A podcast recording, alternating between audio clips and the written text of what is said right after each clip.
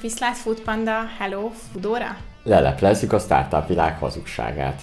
Mint kiderült, még több celeb követett el kriptócsalást, de ezúttal tőzsdefelügyeleti eljárás is indult.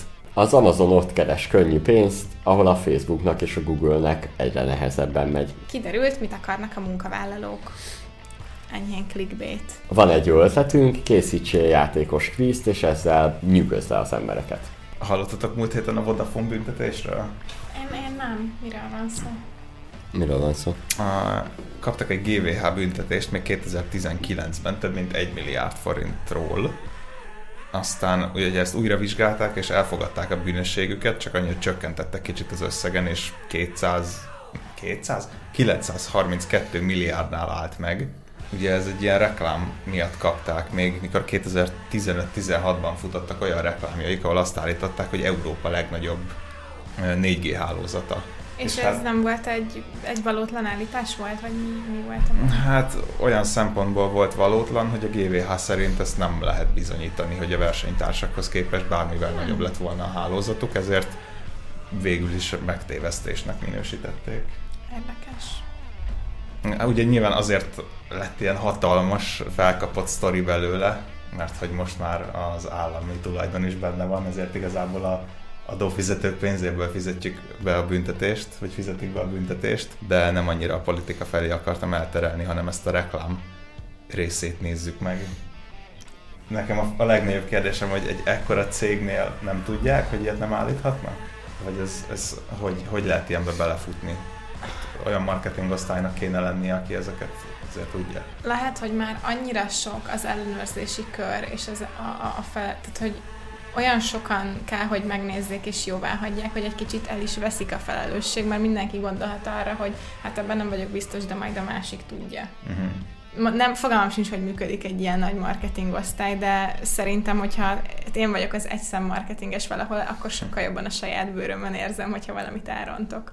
Lehet, lehet. Ne, nekem kapásból az, hogy, hogy ezzel lehet reklámozni. Mert hogy, hogy az, hogy 4G, tehát hogy az, az ennyire szexi volt 2019-ben, hogy rohantak az emberek a boltnak, és mondták, hogy Vodafonehoz akarnak menni, mert, mert a legnagyobb 4G lefedettsége van. Amúgy igen. Az hát... 15-16-ban ez még nagy, amikor a 4G bejött, akkor emlékszem a 3G-hez képest ilyen tízszeres sebességeket tudott, szóval mindenki azzal reklámozott, hogy, hogy ilyen király a 4G. Igen, illetve visszatérő panasz az összes telkó cégre, hogy nem jó a lefedettsége, úgyhogy szerintem ja, ezzel igaz, érdemes reklámozni, de hát nem, nem lehet. Tehát, hogy ahogy mutatja ja. a bírság, vagy a, büntetést, nem, nem lehet ezzel reklámozni. Nem, az, az, az tényleg egyébként nehéz, tehát, hogy bármikor, bármiben jobb vagy, nem mondhatod ki, meg, meg most mi is mondhatjuk egy részéről, hogy a legtöbb vállalkozó tanul nálunk,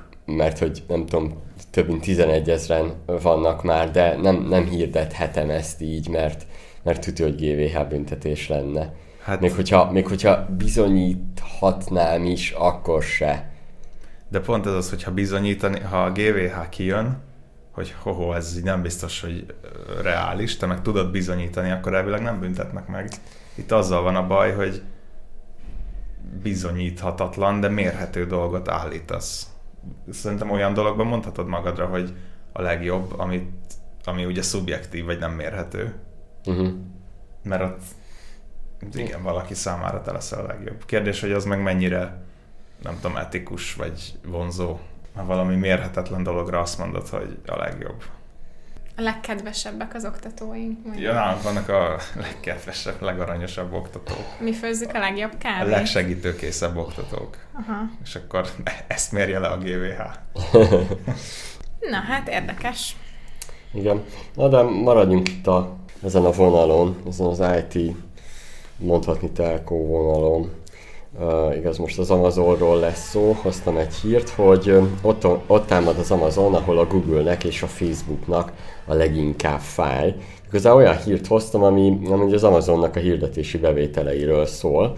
Ugye már foglalkoztunk azzal, hogy Például a Walmartnál is óriási hirdetési pénzek csapódnak le, mert hát náluk vannak a vásárlók adatai, és eléggé konkrétan ki, mire költ, hogyan, miért. Nos, az Amazon esetében ez még inkább így van. A Concordon megjelent adatok alapján az Amazon hirdetési bevétele negyedévenként 13 milliárd dollár, tehát évente ugye több mint, most már több mint, hát egyébként úgy csak, úgy csak 40 milliárd dollár, mert ez a Q4-ben mértek 13 milliárdot, ugye akkor karácsony miatt ugye többet költenek.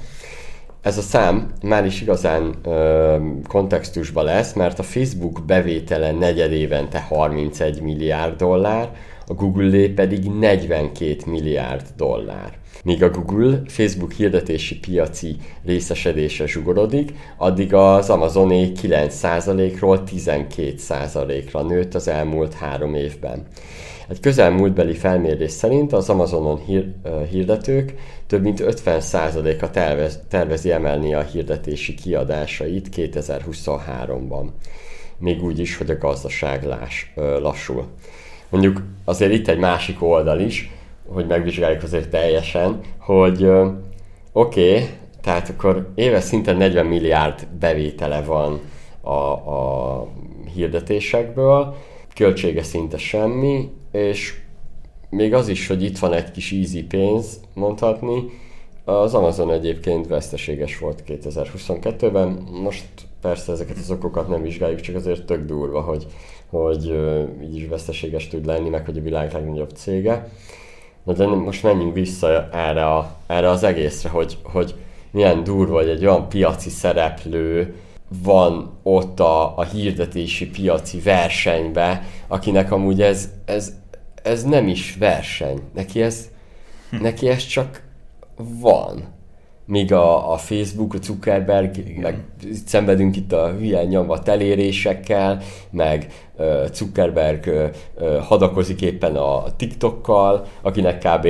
annyi hirdetési bevétele lehet, mint kb. most az Amazonnak. Jó, hát azért annyi nem, de igen. És hogy, hogy ez, ez, ez milyen érdekes, mit gondoltak erről?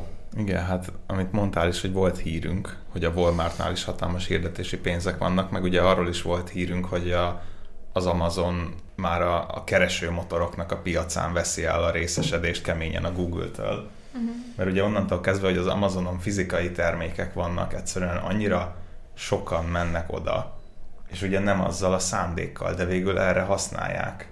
Ezért nekik egy teljesen egyértelmű dolog, hogy kihasználják ezt a hirdetési potenciált, és nekik ez egy plusz bevételi uh-huh. forrás. Viszont ugye nem ez a fő tevékenység, nem kell annyit küzdeniük érte, mint mondjuk a Facebooknak. Igen. Ahol, ahova meg azért kell erővel oda csábítani az embert, hogy nyomhasd elé a hirdetést. Az Amazonra jönnek a termékek miatt, és az csak egy plusz nekik, hogy ja, hát akkor már hirdetést is teszünk eléd. Igen, egy kicsit az itt eszembe, amiről beszéltünk az előző adásban, talán az Apple-nél, hogy hiába egy hardware cég a kiegészítő szolgáltatásokkal tök jó és jól skálázható bevételt tud teremteni, ez így elég jól kapcsolódik az Amazonnál is az Igen. alap tevékenységükhöz, illetve teljesen megértem, hogy a kereskedők se a Facebookon akarnak vért izzadni, hogy, hogy látogatók elé, vagy hogy nézők elé kerüljön a termékük, amikor ott az Amazonon már sokkal magasabb vásárlás vásárlási öm, hajlandósággal vannak az emberek, sőt van, aki direkt úgy böngészi az Amazont, hogy na, milyen izgalmas jó cuccot vegyek most. Öm, úgyhogy öm, ez teljesen érthető, Igen. szerintem. Meg ugye az Apple-nél, ami még a hír része volt, az ott is a profit marzs, hogy a digitális szolgáltatásaim majdnem kétszer annyi profit maradt nála, mint a, mint a hardvereknél. És gondolom azért is vonzó az Amazonnak, meg a Walmartnak, meg minden ilyennek egy ilyen plusz digitális vagy hirdetési szegmens, mert bőven 60% fölött van az ilyen digitális cuccoknak a profit marzsa. Hát és akkor még a, az Amazon Prime-ról nem is beszéltünk, szóval hogy ja, itt-ott szedi a, a pénzt, a másik oldalon meg akkor ugye 2022-ben kifolyt a pénz, mert, mert ugye veszteséges lett. Hát jó kérdés, hogy nekem ilyenkor, amikor ilyen híreket hozunk, mindig ezen gondolkodok, hogy és mit tesz a Facebook azért, hogy ne menjen el tőle ez a bevétel. És ahogy így hónapról hónapra hozzuk a Facebookos híreket, folyamatosan az van bennem, hogy hm, semmit, oké. Okay. olyan helyen próbálkozott, ami, ami, aminek ugye most semmi értelme nem volt, mint kiderült, mert ugye ő a metaverzumra helyezte a hangsúlyt, erre meg kiderült, hogy ugye 2022-t év végén aztán megnyerte az AI a, ja. egy, teljesen, úgyhogy um, szerintem ott egyrészt rossz helyre is tette a hangsúlyt a Facebook. Több mint valószínű, hogy már nehéz olyan motivált munkavállalókat is bevonzani, mindenkinek most izgalmasabb az AI, lehetséges, tehát ezért már egy, egy, egy régi cég, meg ugye a TikTok is azért feltörekvő, és jelenleg nem, nem találja azt, hogyan tudja kiszolgálni akár a tartalomkészítőket, tartalomkészítőket. Amikor csináltam most egy live-ot az elérésekről, ez itt a Youtube-on például elérhető, a, hogyha élőre, élő menüpontra kattintasz a YouTube csatornánkon. Ott is mondtam, hogy Ugye erről már beszéltünk, hogy a tartalomkészítőket nem segíti a Facebook, míg a többi helyen TikTok is szervez, szervez különböző programokat, külön a, a, azoknak, akik már nagyon kiemeltek, de egyébként meg volt TikTokon belül is ilyen különböző programok, Szóval, hogy azt megcsinálja a Facebook, még mindig nem, é- nem érti azt, hogy, hogy ha foglalkoznunk kellene azzal, hogy, hogy azok, akik a tartalmat előállítják, a csoportokat kezelik, Um, akik a posztokat gyártják, azokat valahogy ösztönözzük, mert... Ja, hogy a, egy közösségi platformnak kéne foglalkozni a felhasználókkal is. Hmm. Érdekes, Igen. érdekes. Forradalmi gondolat. Nem csak, nem csak a pénzt kéne beszedni mindenhonnan. Mert közben meg akkor így, így jönne az létre, mint ahogy az Amazonnál, hogy, hogy így talált egy easy pénzt, ami, ami csak úgy jön. És tudja, hogy, hogy lenne, lenne, lenne ilyen egyébként a, a Facebooknál is több, mint valószínű. És a... nem, nem oldja meg a kék pipával. nem. Ha már a Facebook furcsa döntése, akkor pont tegnap láttam a, arról egy, azt hiszem, TikTok videót, nem tudom, hogy Youtube-on vagy TikTokon láttam, mert teljesen egyformák a platformok, igen.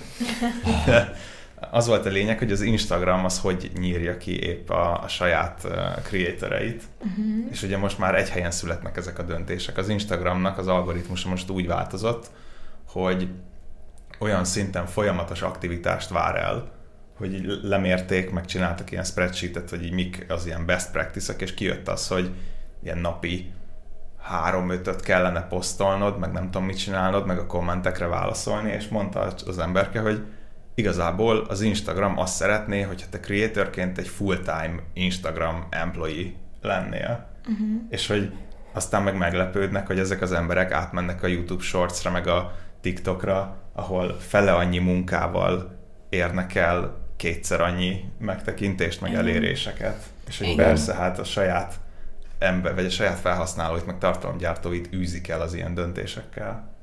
Igen, plusz az Instagram egy kicsit már maga se tudja, hogy mit akar, már egyszer az a hír, hogy a videós tartalmak mennek, aztán azt mondja maga az Instagram, hogy bocsi, visszavettünk, mégiscsak mehetnek a fotós tartalmak.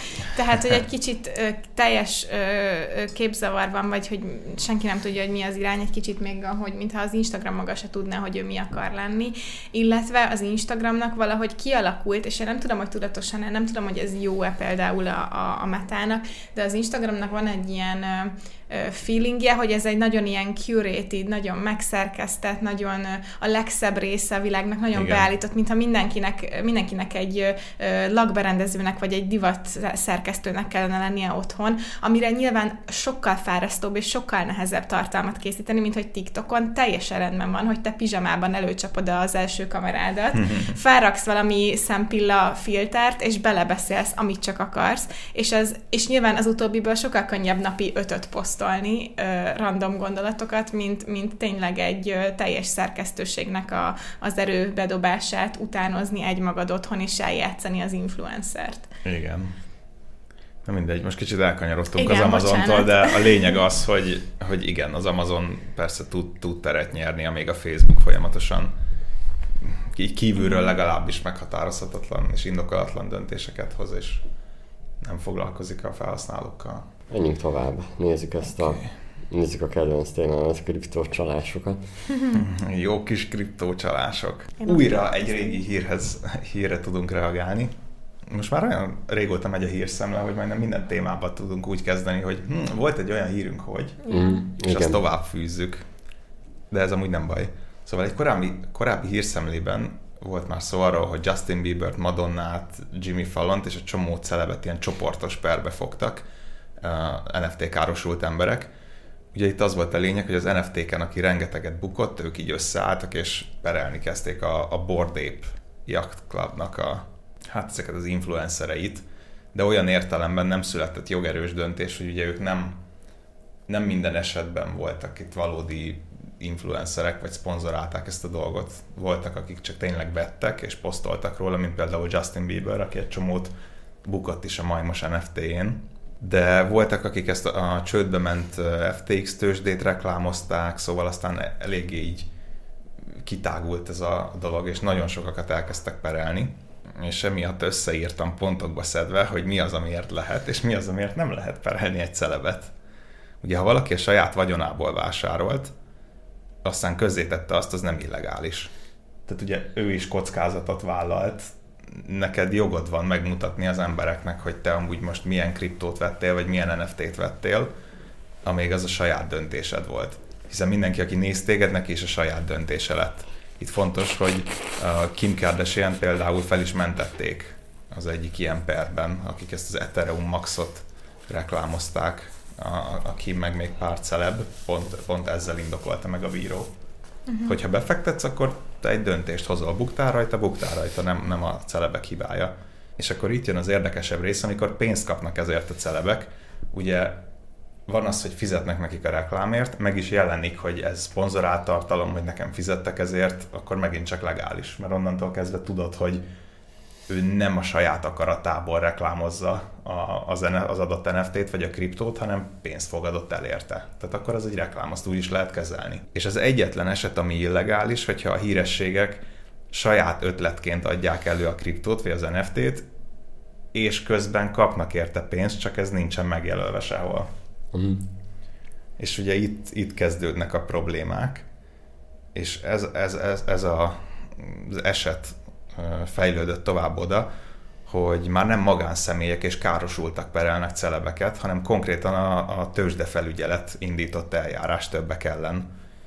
Az amerikai hatóság 8 celeb ellen indított eljárást, olyanok vannak köztük, mint Lindsay Lohan, Jake Paul, Kendra Last, az egy pornós, vagy a Soulja Boy, Na, ők elvileg úgy reklámoztak kriptovalutákat, hogy nem közölték senkivel, hogy pénzt kapnak ezért, és perellik ezt a Justin Sun nevű kínai származású vállalkozót is, mert neki meg egy csomó cége van, amik nem voltak bekötve a tőzsdefelügyelethez, nem voltak mm. regisztrálva, hogy ők kriptót árulnak, és a tranzakcióik sem voltak regisztrálva, mint, mint bármiféle ügylet. Úgyhogy ők viszont elég keményen átverték az embereket, tehát ez egy nagyon konkrét és illegális csalás. Itt ami még nekem érdekes volt, hogy elvileg ez a Mahone és Soulja Boy kivételével a többiek kifizettek egy 400 ezer dolláros büntetést, és ezzel nem kellett beismerniük a vádakat. Na most én értem, hogy jogilag nem kellett beismerniük a vádakat, a track recordjukban nem lesz ott, de azért, ha kifizetsz 400 ezer dollárt, akkor azt mondhatjuk, hogy beismerted. Hm. Mert ártatlan emberként nem fizetett ki. Az megint egy másik dolog, hogy a Jake Paulnak csak az éves bevétele 32 millió, szóval ez a 400 ezer dolláros büntetés. Ez hát igen, most ha nézzük, az, az egy, darab, pénz. egy darab social post általában egy-egy ilyen celebnél. Igen. Ennél kicsit büntethetnek keményebben a... Valószínűleg többet kaptak a kriptovalutásért, igen. Hát persze. Elvileg ezt a, a Wall Street farkas a féle pump and dumpot nyomták, hogy tudod, kicsi kriptókat Aha. elkezdtek nyomni, bevásároltak belőlük az emberek, és aztán ők meg kiszálltak a tetején. Szerintem itt ugye azért is van sok kriptocsalás egyébként, mert, mert a leg, tehát annyira nehezen érthető és bonyolult az egész kriptó, hogy, hogy, hogy ezért is uh, történik ennyi csalás, mert az embereket sokkal könnyebb így átverni, mert nem tudják mit vesznek és hogyan, és hol, és, és, és, és így már is könnyű igen. ezt megcsinálni. Milyen, igen, ezért is nagyon érdekes párhuzam, hogy ugye a Wall Street farkot, tehát a Jordan Belfort is egy olyan időszakban tudott működni, amikor még telefonon kereskedtek az emberek tőzsdei részvényekkel, és ott is az, az egész egy ilyen ismeretlen világ volt, nem volt még internet, nem tudtál valós időben ránézni az árakra. A másnap reggeli újságból tudtad meg, hogy felfele vagy lefele ment a részvény. Igen. És most, most ez a kriptó, hogy így van is, de nem is érti senki annyira.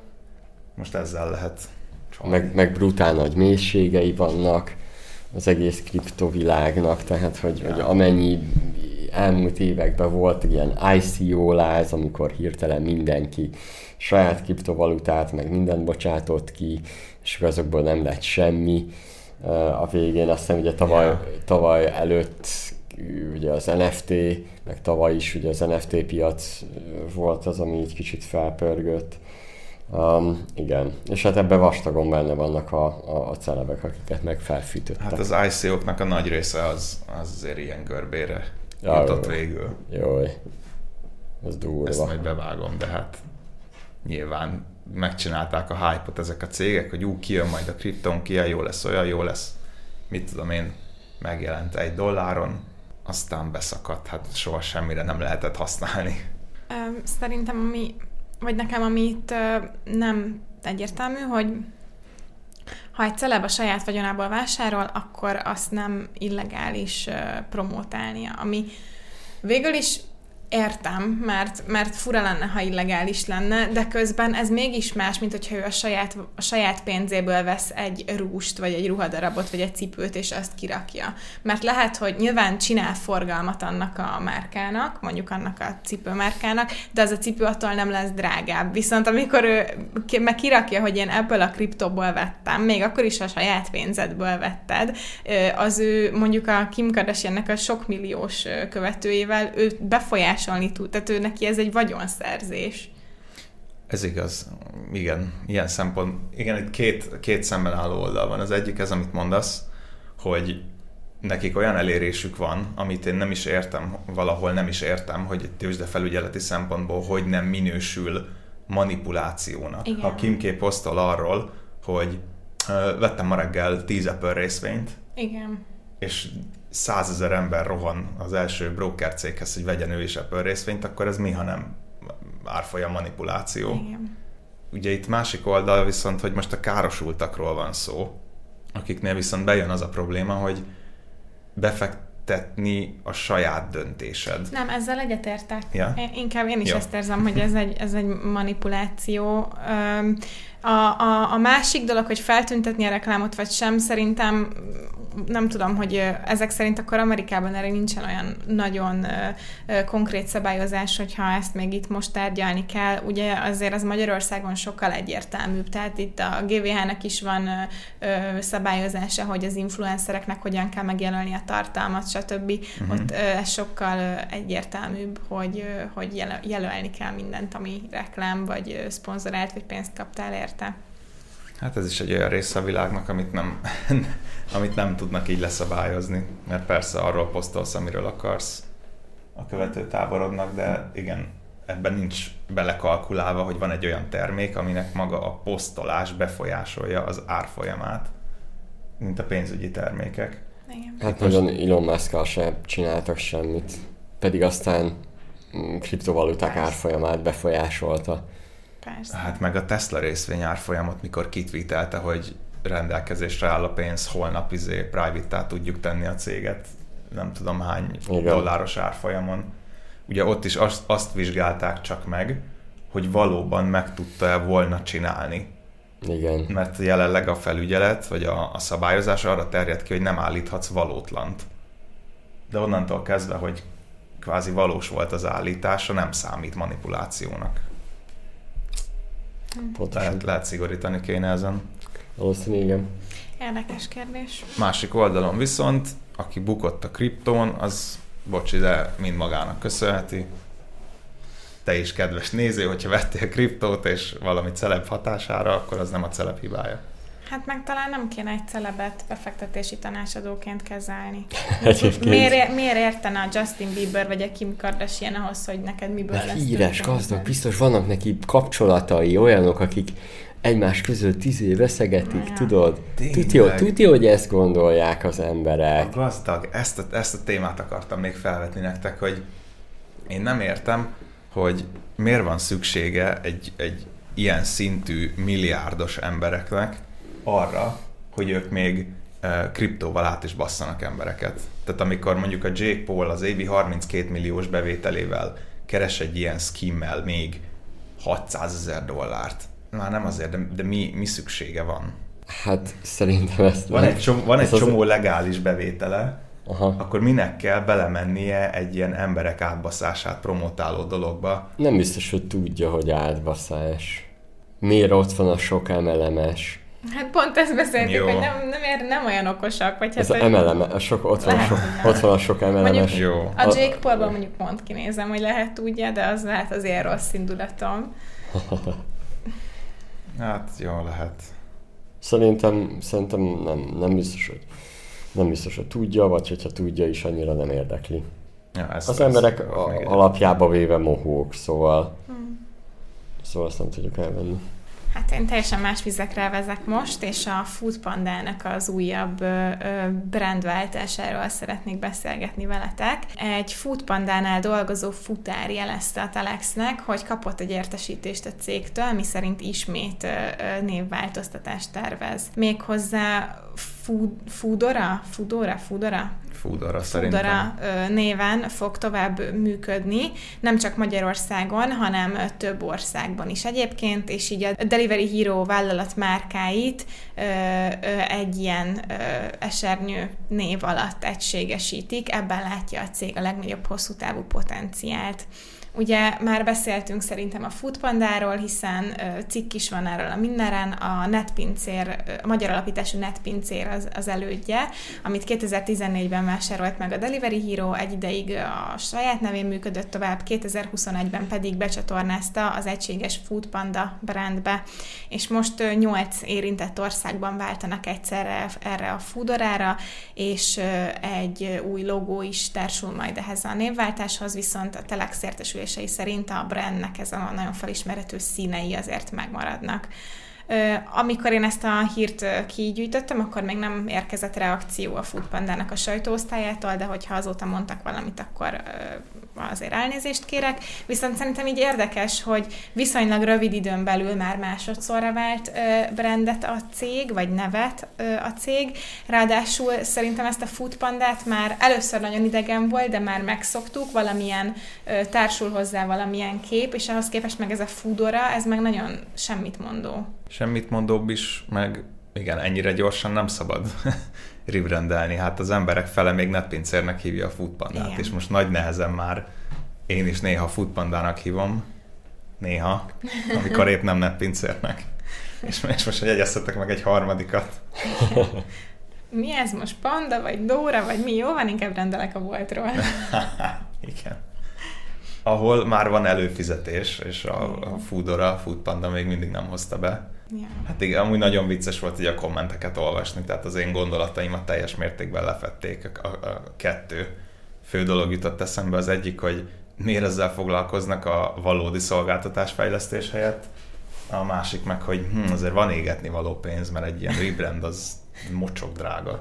Igen, igen. Hát ha csak arra gondolsz, hogy hány futártáskát kell lecserélni, már ettől nekem elmenne a kedvem az egésztől. Jó, az pandának. Ugye, ugye a, a fő kiindulási pont, hogy azért is szeretnék, hogy teljesen egységes legyen, szóval benne van az is, hogy rá akarnak menni arra, hogy van egy külföldi, idejön, akkor ő ugyanúgy tudja használni az applikációt, és ugyanúgy tud rendelni a megszokott módon. Szerintem benne lehet ez is, bár ugye ez igaz lehet a Voltra is, tehát a Volt is van azért több helyen, bár szerintem annyi helyen nincsen, mint a, a, a Foodora most már. Mm. De a Foodpanda is már globális volt. Tehát, hogy egy csomó részén a világnak Foodpanda van. Ja, ja, igen, igen, igen, igen. Ilyen szempontból az átjárhatóság a külföldieknek, vagy rájöttek, hogy most a másik fajta külföldiből több van Magyarországon, és ezzel lesz nagyobb piacuk. Magyarul biztos, hogy nem egy szexi név lett, egy olyan brand név, amire azt mondod, hogy fú, ez, ez, ez menő. Mert Vagy- a Food Panda az, az legalább jól hangzik. Ja. Mert ott volt ugye a Jettelnek a névváltása, volt is cikk róla, hogy mennyi ideig, mennyi kutatás volt addig, amíg megszületett a Jettel márkanév, és hogy, hogy ugye nekik ugye be is jött egyébként, meg meg ismertségbe is, meg, meg az emberek tényleg átálltak a Jettelre, mert egy kicsit nehezebb dolguk lesz hazai piacon. Szerintem is, viszont amit azt gondoltam, hogy ebből érdemes elvinni, vagy beszélni róla, hogy talán nem ilyen gyors egymás utánban, de amúgy teljesen elfogadott még ilyen nagymárkáknál is, hogy menet közben brandet váltanak, és szerintem, vagy így jöttek így még korábban kérdések így Aha. márkanévről, meg, meg cégnév, válnevezés, meg ilyesmi, és szerintem egy tök valid az, hogyha elindulsz valamivel, és menet közben kitalálsz valami mást hogy lehet ezt olyan jól csinálni KKV-ként. Igen, milyen érdekes. Inkább ez jó, azért jó gondolat, mert alapból az van bennünk, hogy jaj, aztán mennyire ragaszkodnak az emberek a névhez. És, és ilyenkor jössz rá, hogy az embereket annyira nem érdekli a te céged, annyira, de annyira, inkább az érdekli, hogy az ő problémája meg legyen oldva, az, hogy neked mi a neved, azt, azt így kb. leszarja. Hát ez volt az, igen, én is ezzel reagáltam, hogy röhögtem is, vagy írtam is nektek azt hiszem ezt a hogy ebben látja a cég a legnagyobb potenciált, és hogy kit érdekel, hogy hogy hívják Igen. őket.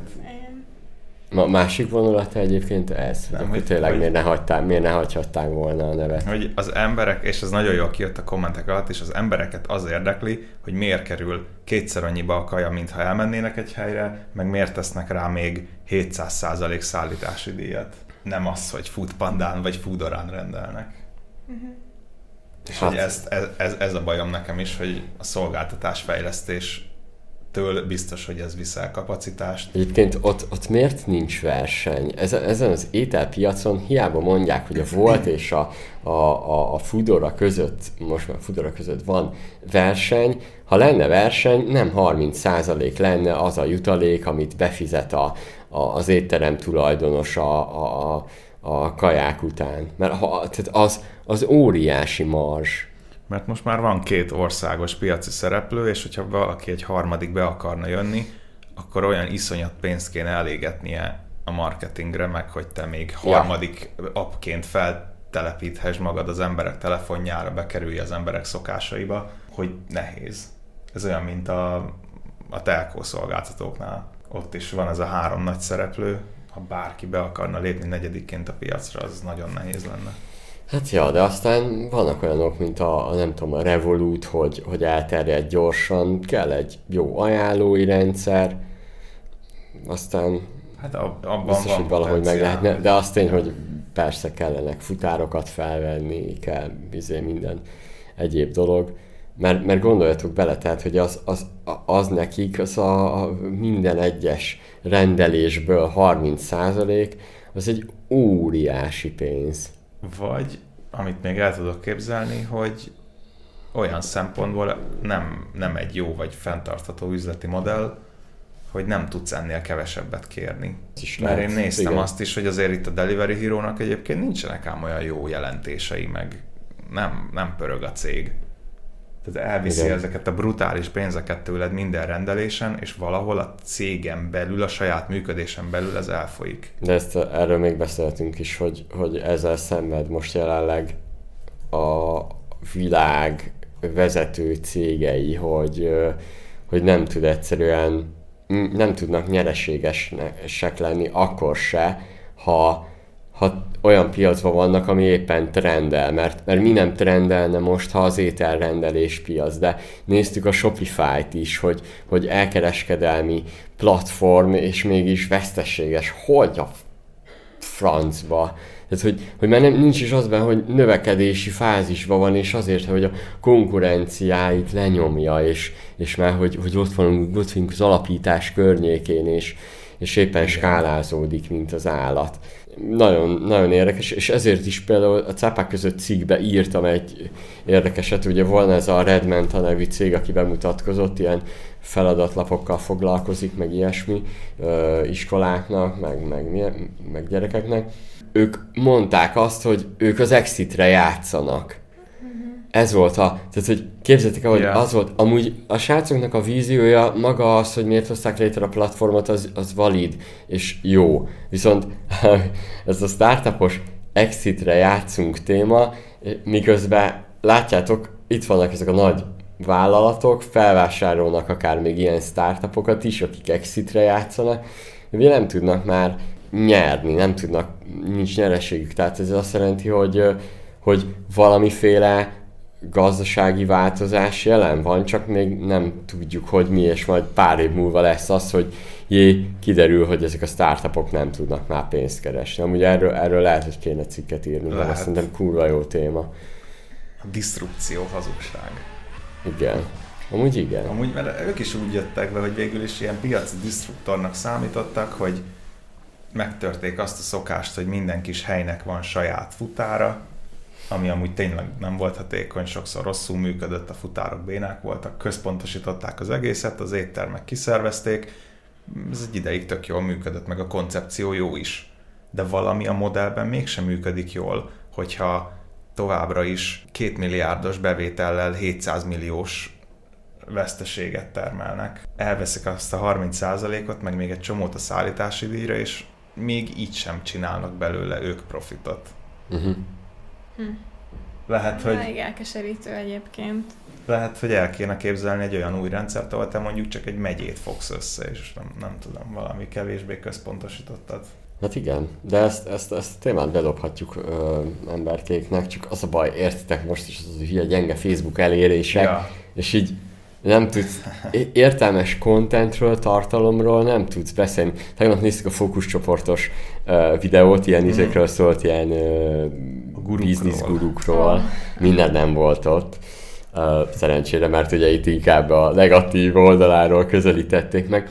És ott is volt az, ami meglepődött, hogy hogy, hogy lehet ilyen, ilyen, ilyen egyszerű tartalommal oda menni a, tehát a platformra is, akkor, hogy, hogy ez kell a népnek, és hogy, hogy egyébként nagyon furcsa, hogy, hogy azért adják ezeket a guruk, ezeket a tartalmakat, mert amúgy nem tudsz, nem, nem tudsz mélyebben átmenni, elvileg. Mert gyakorlatilag meg ugye az a baj, hogy azzal a könnyebb tartalommal meg olyan célcsoportot vonzasz be, aki, akire neked egyébként nincs szükséged. Ja, de ez, ez szerintem ezzel még, még, még foglalkoznunk kell, hogy, hogy miért, nem, miért nem tudnak a globális cégek, a, trendelő globális cégek, diszruptorok pénzt keresni.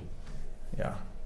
Meg, hívjunk el valakit a Food Panda Foodorától, Egyébként a magyartól. Mondják meg, hogy mire megy el az a pénz, amit a 30% jutalékkal levesznek.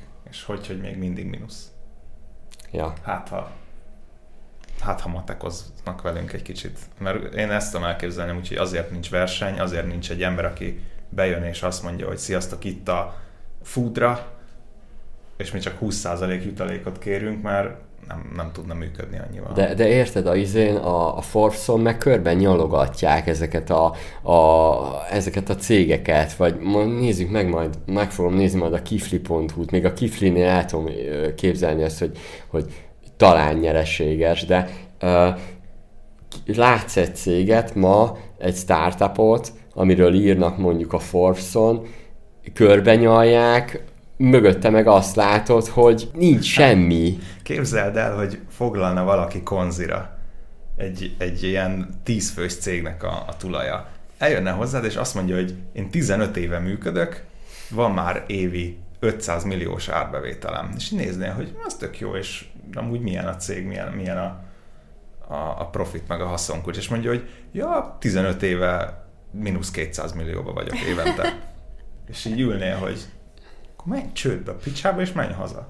Ja. Tehát, de hogy akkor ott, minek van? Tehát, hogy nem tudom, de akkor ott van valami go- hatalmas gond is, hogyha nem, nem megy csődbe, tehát akkor ott nagyon valami torzítja a piacot, befektetés, vagy ilyesmi. Nem az ilyen tech befektetők? Tehát valami Igen, többségi tulajdonos biztos van, aki akkor önti bele a pénzt és fenntartja, nem? Igen, tehát ez ez szerintem nem normális, ez ma- maximum akkor működhetne veszteségesen, hogyha annyira egy ilyen társadalmi projekt, hogy, hogy muszáj a, a, a létezésünkhöz, hogy működjön.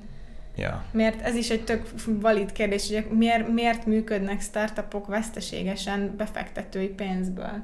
Az egy társadalmi felelősségvállalás. Uhú. Tehát az lesz a minden 23-as nagy témája, hogy szétszedjük a, ezt a startup kultúrát, meg a... Nem, Persze, szegény Petya most gyűjt, szegény, szegény Petya most gyűjt pénzt uh, startup világra, mi meg azt mi meg leírjuk, hogy a startup világ hazugsága, vagy Hát biztos, Ez hogy, lesz, ez lesz a címe ennek a podcastnak. biztos, hogy van egy toxikus része, de egyébként a Balogh Petyáról viszont Start- el tudom képzelni, hogy ő vagy olyanokat szed össze, amik tényleg profitábilisek lesznek, ha meg nem azok, akkor De- őket. de- El nem, nem, tudom nem, képzelni, hogy a Petyát ne zavarná, hogyha a befektetései Ne, ne, évről nem. évre halmoznak. nem, nem, nem, nem zavarja, azért, mert ahogy ő fogalmaz, ha már egy bejön, az, az összes addigi befektetését behozza, mint például a ROKS. De ami 15 éve veszteséges, ott már miről beszélünk, hogy ha egyszer bejön a Food Panda, a legnagyobb szereplő az európai piacon. Exitre játszanak. Nem, nem, tök Tehát, durva, nem az a, hova. Ez egy, ez egy matured O- olyan, cég. olyan, mintha, olyan, mintha egyébként van a, van a versenypiac, amiben mi vagyunk, uh-huh. van a, a, a politikai piac, a politikával kapcsolatos Közféle. mutizások, meg minden, a közpénzért harcolás, és akkor a- az ugye az is egy másik ö, ö, zseb, és, és van, vannak a startupok, az is egy olyan más világ, akik csak azért játszanak, hogy, hogy ez az exitre, és akkor vannak, vannak cégek, startup lottó.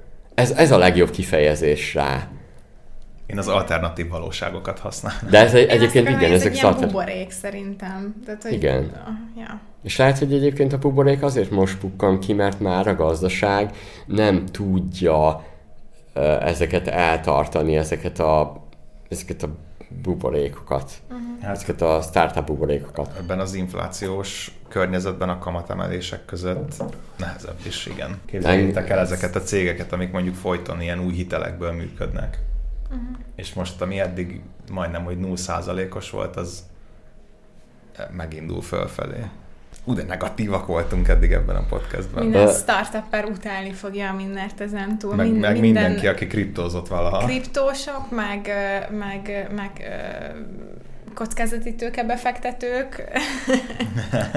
Egyszerre bífelünk Amúgy mindenkivel. nem, e- egyébként várjatok, szerintem ebben a témában szerintem tök jó témát összehozhatnánk, akár úgy is, hogy felkészülünk ezekből a cégekből, megnézzük, és elhívjuk a Petyát meg a Csillag Pétert, és akkor és akkor szedjék szét, mondják el, hogy, hogy, hogy ők mit gondolnak erről. De Ez jó. őket jó szakám, tehát hogy őket validnak tartom, de akkor legyen egy másik oldal, valami megélhetési startup is a, a beszélgető partnerek között. Szegény, nem, az nem jó, hogy így beégetjük őket, de ez olyan, mint hogy én is tudom, nem, nem hiszem, hogy sok pozitívat fogok segíteni most majd a Fishindának a, a holnap szerdán lesz egy live-on, vagy hát inkább a podcast csütörtökön kerül ki, tehát tegnap. És velük is bífelni És- fogsz. Nem, nem, én, én azért fogok bífelni, mert, mert konkrétan uh, a, a, akár az egész tőkeportál modellje is, is akár félremelt. Nekem, nekem az egy milli- ma ezen filóztam reggel, megint, hogy miről fogok beszélni,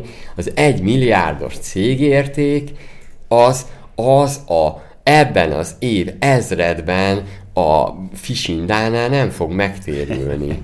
A, a szezonban 50 poszt kiment, oké, okay, vasárnap 50 poszt kiment a Fishindán, aláírom. Wow, az jó egyébként. De 50 poszt csak. Erre kaptak 100 milliót és 1 milliárd forint. Hát ez, azért egy, ez, egy, ez egy közösségi média oldalként még az ott gyenge. Vannak cégértékek, a Branché is 910 millió. Tehát a Branch is egy milliárdra van értékelve kis kerekítéssel. A kis befektetőként az ott soha nem fog megtérülni. Én szeretem a Branchot, de azért ez, ez, ez, ez, ezeket az egy milliárdokat én soknak érzem. De közben a- másik oldal, hogy ne legyünk annyira egysikúak, közben meg az egy tök jó dolog, hogy vannak ilyenek, és hogy egy ötlettel el lehet indulni, és el lehet magad picselni, Ja, és hogy lehet egy ötletre pénzt kapni, mert közben meg tényleg nem tudod, hogy melyik lesz a következő nem csak üzleti siker, de akár egy, egy valódi diszruptor, ami, ami profitos is lehet. Szóval hogy lehet True. ezt kivédeni? Hogy lehet kikerülni ezeket a, a De hogy lesz disruptor? Most beszélünk arról, hogy a disruptorok hiába, mert a startup világra épülő, hogy is mondjam, vállalkozások közben meg veszteségesek, és valójában nem megfeneklenek egy ponton. Tehát mondjuk, nézzük akár mondjuk egy fisindát. Jó, de akkor, akkor azt mondod, hogy a diszrupció az önmagában az egész hazugság. Igen.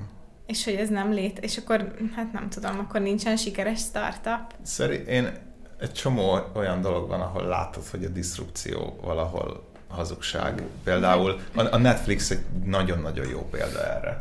Jó, de akkor mondok mást. A Duolingorról beszéltük a múltkor, hogy ö, nem tudom, hogy veszteséges, vagy nem annyira profit, profitos, vagy mindegy, hogy valamit erről beszéltünk, akkor attól függetlenül, hogy a Duolingo esetleg nem hozza azokat a számokat, ami elvárható, attól meg egy csomó felhasználónak meg rohadt jó, hogy van a Duolingo. Most tudom, hogy magamnak, igaz, tudom, hogy az magamnak igaz. is ellent mondok. Már, éne, Meg- már meg, zenét a- is lehet rajta tanulni. Igen, meg hogy, a- hogy a, a Shopify hogy lehet, hogy nem, ö, ö, nem, nem profitos, vagy ezt nem tudom, nem- az? Igen, ö, nem, nem profitos. Ho- hogy ez hogy lehetséges, amikor ekkora elkert rend van, de a Shopify-nak a rengeteg felhasználójának meg rohadt jó, hogy van egy ilyen platform, és ők meg tudnak profitosak lenni, meg sikereket elérni. Szóval egy kicsit mm, nem, nem, összezavartam magam. Értem, nem értem, tudom, hogy közben, lehet közben meg maga, maga köré egy olyan fajta ökoszisztémát épített. Oké, okay. de akkor amit te most megfejtettél, az az, hogy hogy valójában az ök- ökoszisztémára épülő modellre nincsen olyan megoldása ezeknek a cégeknek, hogy hogyan lehet, mondjuk ott van a Duolingo, hogyan tudok én profitálni abból, hogy létrehoztam magam köré egy ökoszisztémát, és úgymond uh, ugyanolyan közmű vagyok, mint, egy, uh, mint, mint a víz. Ja. Mm, Jó, azért az túlzás, de Az itt a- a, du- a Duolingo veszteséges. Az a baj ezekkel a digitális disruptorokkal, és akkor most a a Netflixes példát tudom megint csak tök jól felhozni, hogy az az alapkoncepció, hogy te hozol valami újat, ami digitális, skálázható, a felhasználóknak hasznos, olcsó, és emiatt te el tudsz érni vele egy milliárd embert. Uh-huh. Elértél egy milliárd embert, és ott vagy, hogy oké, okay, de akkor én ebből meg nem tudok pénzt csinálni. Uh-huh. Szóval vagy ott vagy, hogy ülsz egy milliárd felhasználón, és nem tudsz tőlük pénzt kérni, mert az volt az ígéreted az elején, hogy ez egy nektek olcsó dolog, csak gyertek, használjátok, vagy elkezded a saját működésedet profitábilissá tenni, de akkor meg az a szolgáltatásnak megy majd a rovására. És a, a, a Netflixnél itt arra gondolok, hogy elindult, mint egy videó streaming platform, és végül már ott tartunk, hogy reklámok mennek rajta, és a saját filmjeit gyártja, tehát hogy elindult olyan piacokon, hogy végül egy ilyen filmgyártó stúdió és lassan kereskedelmi tévé. Vagy nem, jó, nem lesz soha kereskedelmi tévé, de hogy ezekbe az irányokba kellett elmozdulnia ahhoz, hogy, hogy tudjon működni. Tehát ment egy ilyen kört vissza a hagyományos piacok felé, mert azokon lehet pénzt keresni, meg pénzt csinálni. Nem azon, hogy havi 3000 forintért mindent megkapsz ingyen.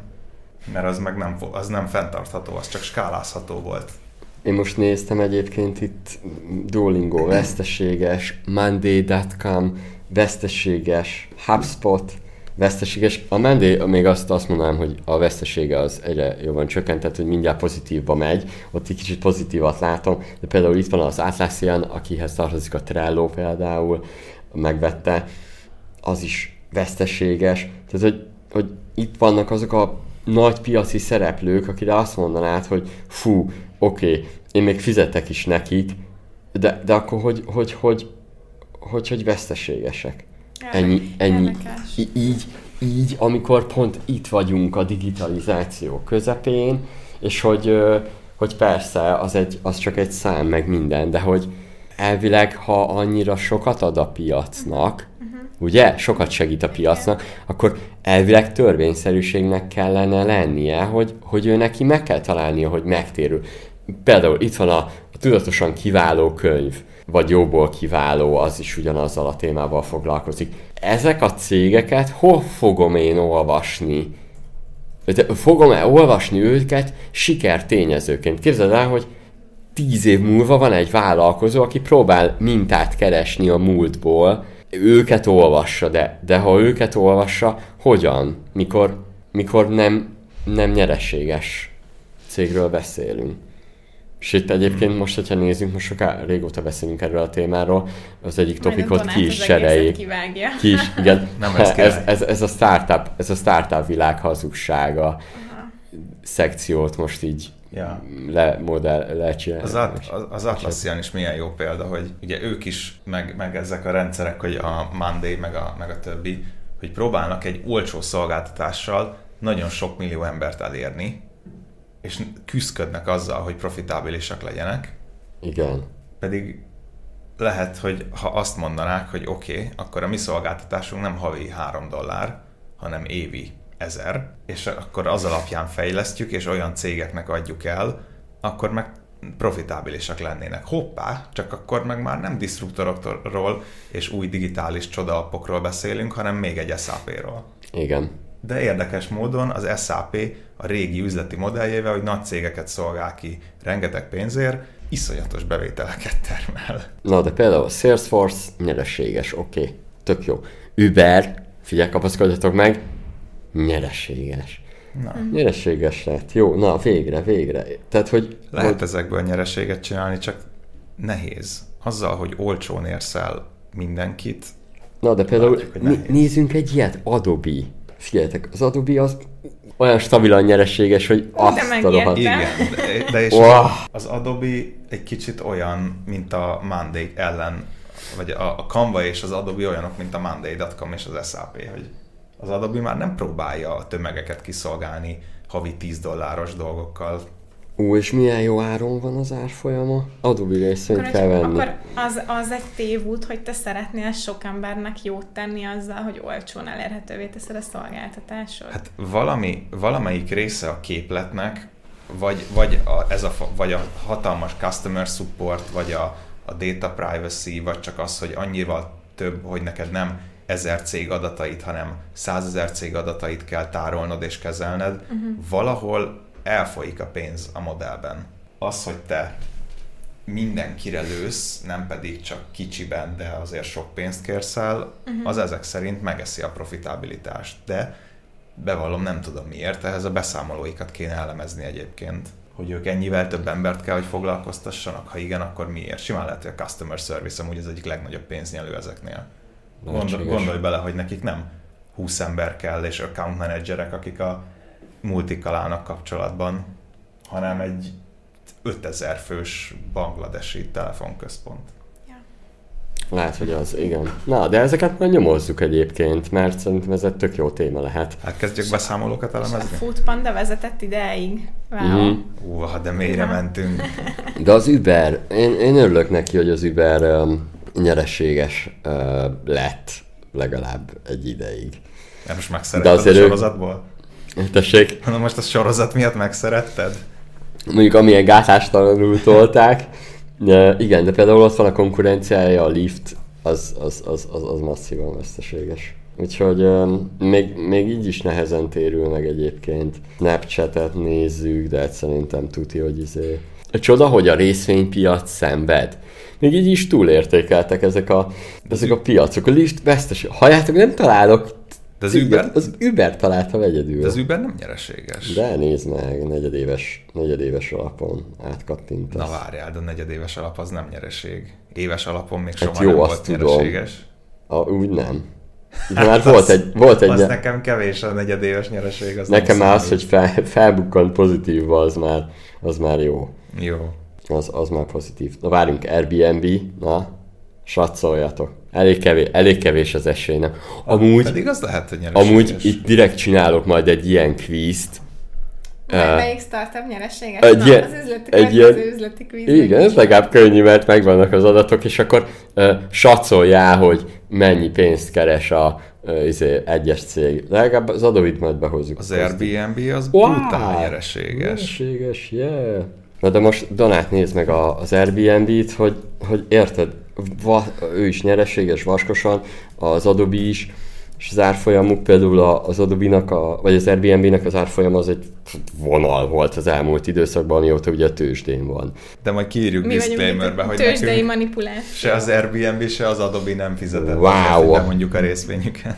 Booking.com És amit itt most ti beszéltek, az nem minősül befektetési, befektetési tanácsnak, vagy egyébnek. Mindenki a maga A booking is elég jó. A akkor gyorsan nézzünk egy heti statot HR témában, aztán lehet, hogy csak elmondom, és ezt nem kell annyit kommentálni, ha már úgyis túlbeszéltük az időt. A, mit is akarnak a munkavállalók, erről, erről lesz szó. A Boston Consulting Group, vagy BCG, nem tudom, BCG, friss globális felmérésében a magyar munkavállalók is fellettek mérve, és az álláskereséshez és munkához való attitűdjét vizsgálta az embereknek ez a felmérés. Az álláskeresők most a bizonytalan gazdasági helyzet ellenére is magabiztosak, több mint kétharmaduk jó tárgyalási pozícióban érzi magát a munkakeresésnek a terén. Minden hetedik válaszadó azt mondta, hogy a munka-magánélet egyensúly neki a hosszú távú prioritás a, a, a munkavállalásban.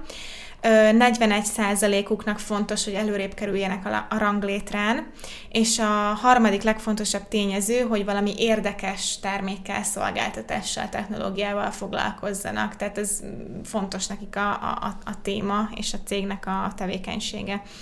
A megkérdezettek 75%-a előnyben részesíti a hagyományos alkalmazotti státuszt és a, a megszokott ötnapos munkahetet. Viszont az 54%-uknak már fontos a home office lehetőség, és a hibrid munkavégzést preferálják. Akkor még itt egy olyan van kiemelve, hogy a, a megkérdezettek kétharmada szerint egy gördülékeny toborzási folyamat az nagyon kiemelheti a munkaadót a, a többi közül, tehát nem akarnak a 62 körös állásinterjún és hosszú onboardingon átesni, illetve ugyan nagyon fontos a munka-magánélet egyensúly, de 21 százalék azt mondja, hogy a nem megfelelő munkadíj kizárók egy állás lehetőség esetében. Ez még nekem feltűnően alacsony, hogy csak 21 százalék. Úgyhogy ez volt néhány kiemelt adat ebből a felmérésből. Mi, mi ragadott meg titeket, ha egyáltalán valami? nekem az első gondolatom, hogy ha csak minden hetedik válaszadó szerint prioritás a munka-magánélet egyensúly, az jó hír a magyar KKV tulajoknak. Ki lehet zsigerelni a munkavállalót, hétből hat embert nem érdekel, hogy tovább kell maradni.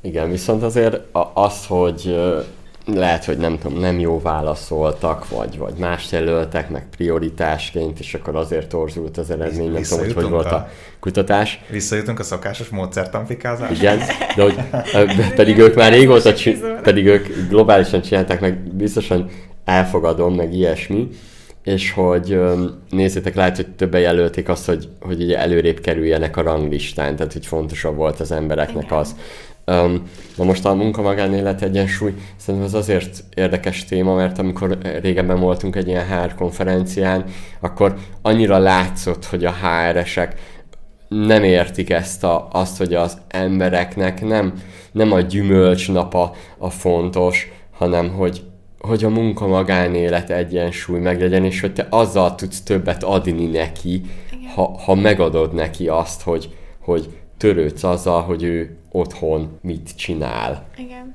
És hogy tudja lenni a gyerekeivel, támogatod, meg hasonló dolog. Meg azért is lehet, hogy ez egy kicsit visszaesett, mert nem tudjuk, hogy kik töltötték ki, meg ha valaki friss pályakezdő, vagy fiatal, vagy nem házas, nincs gyereke, akkor lehet, hogy még nem ezt teszi előre. De amúgy tényleg ezen a, a Connect konferencián is ez volt érdekes, hogy mennyien beszéltek ilyenekről, hogy akkor a cég segít megszervezni a kollégákkal a kirándulást, meg ilyesmi, és így rohadtul nem arra van szükség, hogy meg a kollégákkal kirándulást szervezzenek, vagy hogy ilyen extra feladatokat kapjanak, hogy tessék, te megszervezheted a céges futóversenyt, hanem sokkal többet jelentene, hogyha rohadtul békén hagynának 5 óra után. De én azóta beszélgettem erről emberekkel, és mások, akik multinál dolgoznak, ők egyébként nagyon máshogy látják ezt, ott tényleg egy csomóan szeretik ezt. Ez lehet, hogy valahol a KKV és a többi szekció között egy tök jó ilyen ellentét egyébként, hmm. hogy akik multinál dolgoznak, ők sokkal jobban élvezik a napjaikat, meg szívesebben mennek be a munkahelyre, ha az ottani emberekkel is jóba vannak. Mert kevésbé élik meg a munkahelyet egy ilyen letudandó, kötelező dologként, ha közben azt érzik, hogy mintha egy ilyen haverokkal elmennének egy kávézásra, meg napközben poénkodnak, meg jóba vannak. Ahhoz viszont a munkaidőn kívüli kvázi ilyen csapatépítő programok kellenek, és nekem van olyan ismerősöm, aki mondta, hogy ő egy csomó ilyenre elmegy, a munkahelyi kollégái az egyik legjobb baráti köre, Aha. és hogy igenis ők élvezik azt, hogy van szervezve egy hétvégi túrázás a, a departmentjüknek, meg ilyenek. Hm. Akkor látod, hogy Tehát- félre, tehát a- félre beszélünk a, a a munka- saját perspektívánk két- miatt. Két irányból lehet ezt a munka-magánéletet megközelíteni. Vagy azt mondod, hogy a munkahelynek bizonyos aspektusait belekevered a magánéletbe, és a magánéletük részévé teszed. Aha. Innentől kezdve pozitívabban élik meg a munkahelyi dolgokat, vagy nagyon élesen elhatárolod, és tényleg próbálsz minél nagyobb szakadékot tenni a kettő közé, és azt mondani, hogy én, én hagyom, hogy te éld a magánéleted, ahogy te szeretnéd. És ezek szerint ez is nagyon egyénfüggő.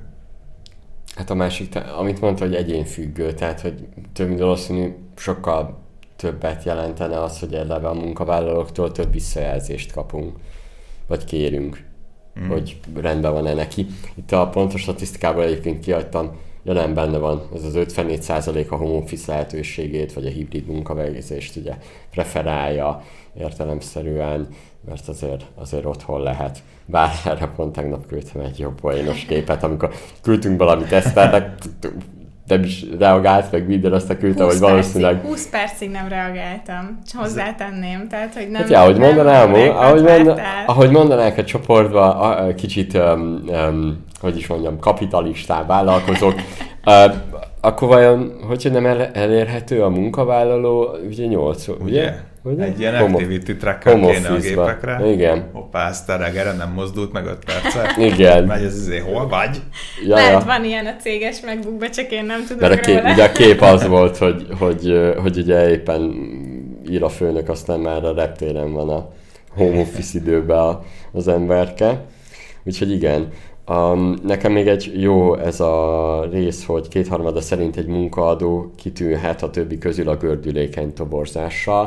Tehát, hogy a folyamat az Igen. rendben van. Szerintem ez, ez, ez abszolút, hiszen az az első, amivel találkozik a munkavállaló, nagyobb élmény lesz neki az, hogyha már a felvételi időszakban jókat lát a cégről, nagyobb motivációval áll. Hát meg sokat beszélünk arról, hogy a fizetéskor a vásárlódnak, az ügyfelednek tedd minél könnyebbé a fizetésnek a folyamatát, ne legyenek extra mindenféle ö, ö, bonyolítások a folyamatban. Nyilván ugyanez igaz a, a, a munkavállalóra Igen. is. Most ö, a hétvégén találkoztam pár barátommal, akik között többen is szívesen jelentkeznének jobb állásra, mint amit éppen csinálnak, és egy ilyen visszatérő panasz volt, hogy hát ha motivációs levél kell, akkor már meg se írja, akkor már nem is jelentkeznek, hogy mennyire idegesítő, amikor egy ilyen, egy ilyen HRS rendszerbe fel kell tölteni külön az önéletrajzot, majd begépelni az összes adatot róla, stb. Tehát azt, hogyha lehet egyszerűbbé tenni, akkor ez egy jó, jó lehetőség szerintem, főleg KKV-nak, aki tud egy kicsit agilisebben, meg, meg személyre szabottan foglalkozni ezzel. Én ezt abszolút aláírom, én emlékszem, amikor befejeztem az egyetemet, és ugye nézegettem az ilyen banki állásokat, és megnyitottam mondjuk 12 tabot, ha valamelyik átvitt a banknak az oldalára, ahol nekem újra ki kellett töltenem mindent, amit amúgy a professional már kitöltöttem, a harmadikat már bezártam, mert elfogyott a türelmem, és a tízből, ahol három helyen motivációs levelet kértek, az, azt be se adtam. Mondom, elég lesz akkor hét.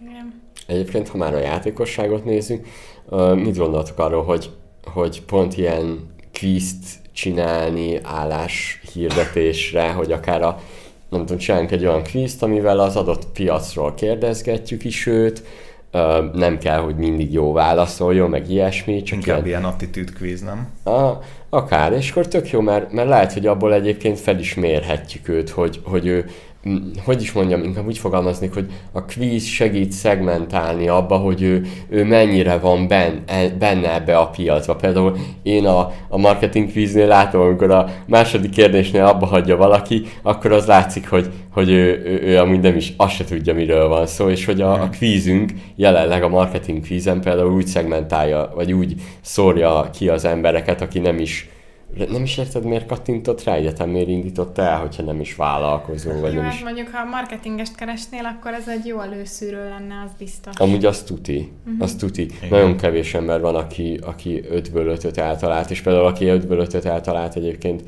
Jó, de ha második után kilép, akkor az rosszabb, mint hogyha nem Ja, az talál egyet persze. se. az igaz. Na mindegy. Úgyhogy ö, menjünk is át erre a hú, ez jó ötlet, hogy készítsetek kvízeket, próbáljátok ki, mert tök jó be lehet vonni az embereket, és ilyen játék, rávenni arra, hogy ugye játszanak, az már egy óriási elköteleződés, és mindig az szokott lenni a, az emberek jelzése hozzám egyébként, hogy hogy hú, ez jó, ők még szeretnének ilyen kvízt, és hogy nem kell bonyolult dologra gondolni, van a te területed, és abból öt darab kérdést kell összeszedned. Egyrészt segíthet a ChatGPT, tehát és feltelted azt, hogy mit csinálj egy kvízt, és akkor öt kérdést egy adott témába, és akkor az már lehet, hogy egy jó kiindulási pont lehet számodra. Mondjuk a marketing kvízni olyan fasságokat írt, hogy, hogy magamnak kellett csinálnom mindent, de legalább kipróbáltam, hogy mi a határa a ChatGPT-nek. Arra azért még nem tudott, meg nem, nem nagyon értette, hogy, hogy lehet, hogy én is a feltételt rosszul adtam meg, bár trivia quiz az eléggé egyértelmű, hogy mit szeretnék. Na de, visszatérve, tehát hogy, hogy használjuk ezt, egyrészt nagyon olcsón lehet rá terelni embereket, tényleg szeretik az emberek a játékosságot, és emiatt, mivel ö, ott ő, ő neki van egy extra elköteleződése, um, lehet egyéni üzeneteket küldeni számára, akár egyéni ilyen flóra rávinni, hogyha ezeket válaszolta, akkor, akkor kapjon valami termékajánlót, lehet a termékeiddel kapcsolatban is, meg lehet abszolút termékválasztó, csak az, hogy kategorizálja be magát, és akkor úgy kap ö, termékajánlást, mert egyébként, ha nézzük, és ezt azért mondom, tehát legyen játékos kvíz, meg a másik oldalt, hogyha ha nézzük, akkor a felhasználó lehet, hogy nem is tudja, hogy az a termék egyébként az neki való, vagy az a szolgáltatás, hogy ő azt, az, az felmerül benne, hogy ja, hú, hogy még ezt is tudja, és hogy lehet, hogy pont a kutatás, vagy a, a, hogy ő válaszolgat neked itt cseten, azt így meg tudja csinálni. És te hogy tudod ezt megcsinálni? A Minden Akadémián van a chatbot képzés, és ott van egy sablon. Konkrétan lemásolod, és egyből használod. Így meg tudod csinálni. Erre kell egy jó pirulaposzt. Erről a chatbotosnál, hogy hogy készíts kvízt. Így. Egy gombnyomással. Mert tök egyszerű. Megveszed a Minden Akadémia kurzust, rákattintasz a sablonra, aztán már kész a kvíz. Jó, azért ki kell tölteni, módosítgatni, de majdnem ennyi. A piruláról nem mondom el, hogy nem mondjuk el, hogy mi ez. ez. Tessék belépni azt a. Miner Extra csoportba, és mire ezt hallgatod, addigra már lehet, hogy meg is találod a posztot, amit beidőzítettem. Mindent nem árulunk el. Ha érdekel, majd gyere el eseményre, kérdezd meg, csak élőben mondom el.